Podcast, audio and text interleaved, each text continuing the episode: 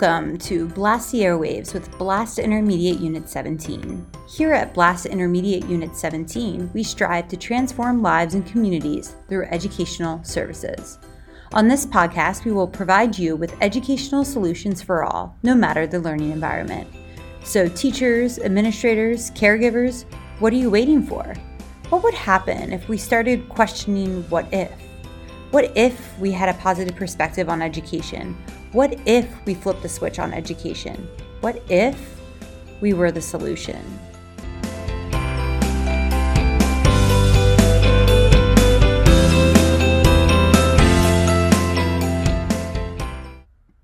Hello, listeners. Welcome back to Season 2 of BLAST Airwaves. We are excited to connect with you and provide educational solutions for all.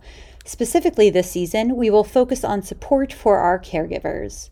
My name is Rebecca Gibney, and I am the coordinator of professional learning here at BLAST Intermediate Unit 17. Today, we're going to talk about the importance of mathematics and having the right mindset with your child or children when it comes to the subject. So, let's get started. Fisher, Fry, and Hattie called me out. Right there on page 45, they called me out. Don't tell them I'm not a math person or I hated math class in school. Guilty. This girl right here. I think about how many times I worked with a student or even my little and I say, math isn't really for me. This is why I taught Spanish.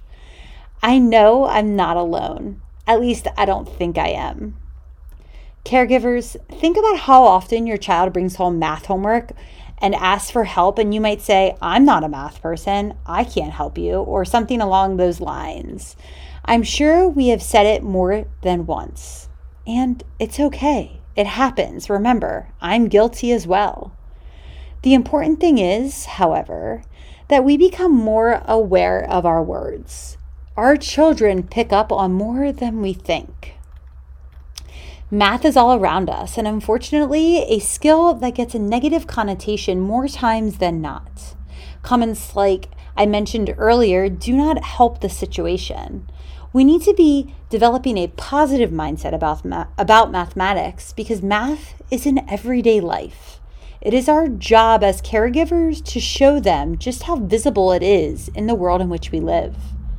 We do not want our children believing that just because maybe I struggle with mathematics, they will too, because that's not the case at all. Mastery requires maintenance, states a teacher that works for Fisher and Fry. Boy, is that a statement true in more ways than one. Literacy and mathematics, we all strive for mastery, but we tend to forget that this mastery does not just happen overnight. It takes time. It takes maintenance. It takes making a mistake and starting over, sometimes 10 steps back. It takes resiliency and relevancy. That relevancy is a key factor and is brought to life even more so when you, as a caregiver, have daily conversations with your child or children about why he or she might have to learn this, or how this applies to that. That relevancy encourages urgency for learning because there is value and there is a deeper appreciation.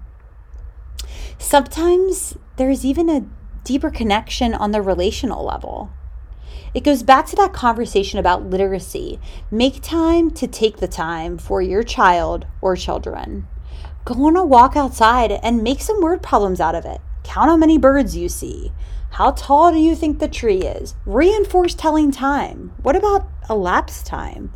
Or even, how about just a conversation about how you use math in your daily life? Calculate bills or talk finances with your child. Discuss time management. Yes, that's math. Time, elapsed time.